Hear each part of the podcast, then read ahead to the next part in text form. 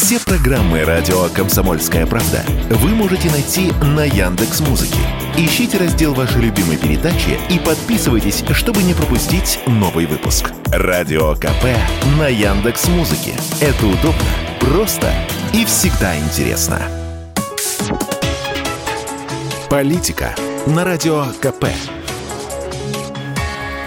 Владимир Варсобин для радио «Комсомольская правда». На смерть Глеба Павловского очень точно отозвался мой знакомый политолог. Подстриженная голова, сказал он, красиво, но стрижка не меняет мысли. Также политология не меняет власть, она лишь придает ей соблазнительную для населения форму.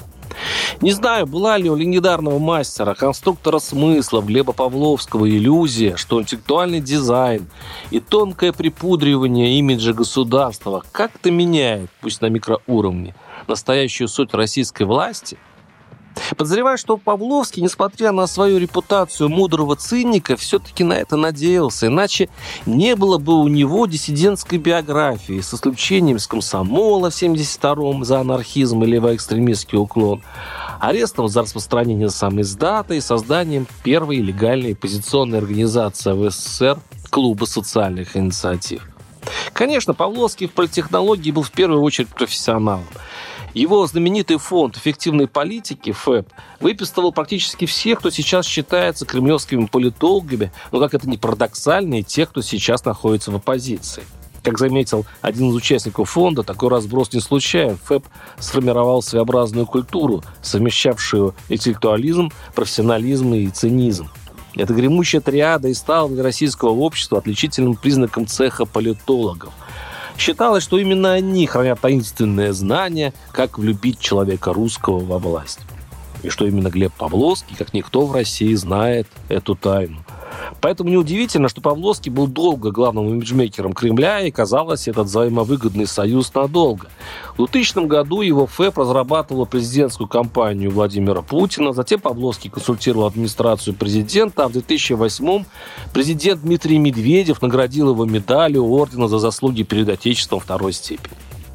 Помню, я встретил гуру политтехнологии в Киеве в далеком 2004 где Павловский помогал Януковичу избраться в президент. Гостиничный номер Глеба Олеговича был превращен в штаб, где на столе были раскинуты гигантские карты Украины. Москва тогда пыталась взять Киев мягкой силой, и Павловский был уверен, получится. Но с украинцами случилась осечка. Его злосчастный клиент Янукович возглавит незалежную только через 6 лет, Следующая осечка у Павловского 2011 год. Он покидает Кремль, администрация президента расторгает контракт с его фондом, политтехнолог переходит в оппозицию. К всеобщему изумлению, зачем?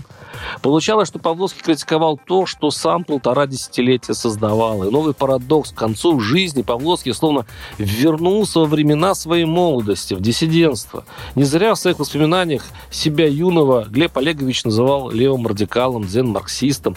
Думаю, в цинике, холодном профессионале Павловском всегда сидел осторожный, мудрый, расчетливый бунтовщик. Очень русский, кстати, типаж, в котором заложена и вечная готовность к компромиссу, и странная надежда быть услышанным.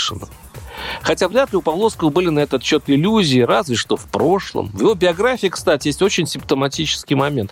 Когда будущий политехнолог пошел на сотрудничество с КГБ и получил агентурный псевдоним «Седой».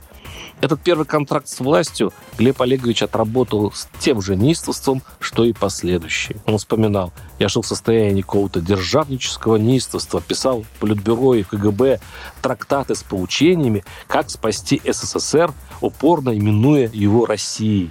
Местный алкоголик опер читал их и подшивал к моему делу. Так мы переписывались с историей. Варсобин, телеграм-канал. Подписывайтесь, там есть все. Политика на радио КП.